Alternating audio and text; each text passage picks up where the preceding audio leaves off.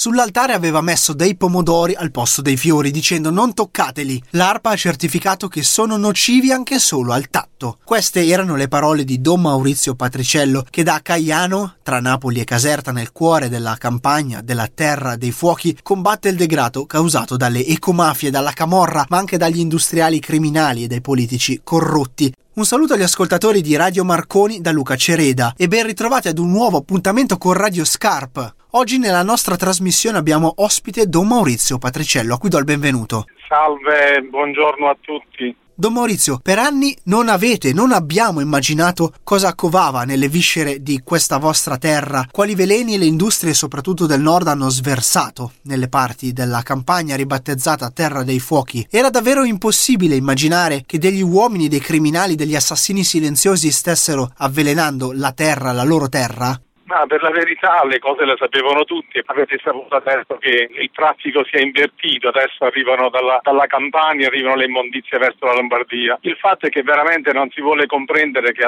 con i rifiuti si fanno affari d'oro e li hanno fatte, li hanno fatte la Camorra Nostrana, le industrie del centro e del nord Italia, l'hanno fatto i privati a cui conveniva questa cosa qua, alla fine ci siamo resi conto però abbiamo reso un grande servizio. Noi della Terra dei Fuochi a tutta l'Italia, perché se oggi l'Italia ha una legge reati ambientali dobbiamo solamente alle lotte che abbiamo fatto noi. È partito da qua, ma come diceva il vescovo di Acerra, Antonio Di Donna, Terra dei Fuochi non, non è tanto un territorio, è quanto un fenomeno. È un fenomeno di malaffare proprio che non, vuol, non si riesce ad estirpare. Ecco.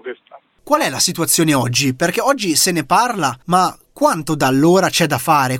C'è da fare tantissimo, ma proprio, proprio perché se non si affronta il problema dell'illegalità del lavoro in nero e, e, quindi degli scarti che hanno bisogno poi di essere smaltiti in nero perché sono stati prodotti in nero e se non si affronta questo problema qua, ma il problema non sarà mai risolto. Poi c'è il problema della, dello stile di vita di tutti quanti, insomma eh, ogni giorno si gettano nel Mediterraneo e ogni giorno si gettano nel Mediterraneo non so quante tonnellate di plastica. Pensa ogni giorno tonnellate e tonnellate di plastica. Se continuiamo così è normale che ci stiamo scavando la fossa tutti quanti e allora deve succedere qualcosa che veramente va al di là del problema diciamo locale. Noi qua abbiamo fatto emergere la nostra voce, abbiamo alzato alta la voce per quello che succedeva e ancora succede, ancora succede e ancora succede perché la, tra- la tracciabilità dei rifiuti sulle strade italiane questa ancora non non c'è.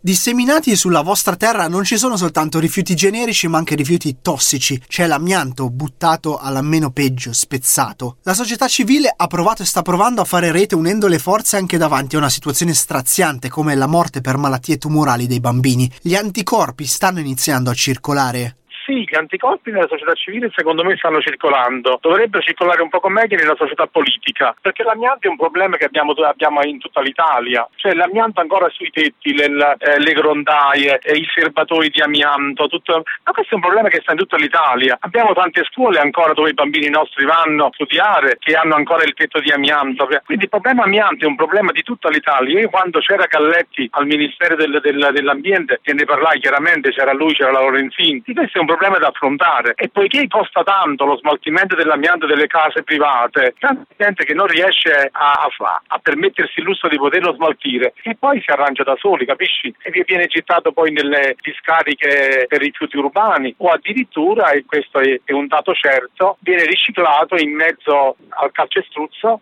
e quindi e tu in questo modo qua non te ne, non, come fai più a, a difenderti da una, dall'amianto sciolato? Allora questo è un altro problema. Altro problema sono i rifiuti ospedalieri. Ecco, vedi, ci sono tante cose e l'attenzione è ancora bassa, è ancora bassa. C'è il problema delle plastiche, è un problema molto molto molto serio. E poi c'è, adesso l'abbiamo visto l'anno scorso anche a Milano avete avuto questo problema qua, no? Perché per quanto riguarda la legge sulla terra dei fuochi, noi abbiamo avuto questa legge nel febbraio del 2014 che dice che se una persona viene beccata mentre sta bruciando rifiuti in, in, campagna viene arrestata e quindi questi piccoli luoghi sono diminuiti. Però fatta la legge trovato l'imbroglio evidentemente adesso non bruciano più i piccoli luoghi. L'anno scorso abbiamo avuto una di incendi di eh, grossi siti di stoccaggio. E logicamente non erano illegali questi siti di stoccaggio quindi non rientravano in questa legge diciamo eh, per, eh, sulla, sulla terra dei fuochi. Com'è che bruciano una decina di siti di stoccaggio così per incanto uno dopo l'altro? Che succede? Ripete. Ancora una volta c'è il problema del, che quando questi rifiuti diventano tanti, tanti e non riescono ad essere smaltiti, in un modo o nell'altro debbono, debbono scomparire e quindi o si dà fuoco o in un qualche modo dovranno scomparire. Noi ringraziamo Don Maurizio Patriciello per la sua testimonianza e per averci fatto capire che bisognerebbe equiparare i reati ambientali ai reati di mafia, evitare le prescrizioni e costringere i responsabili a guardare in faccia al dramma che hanno causato.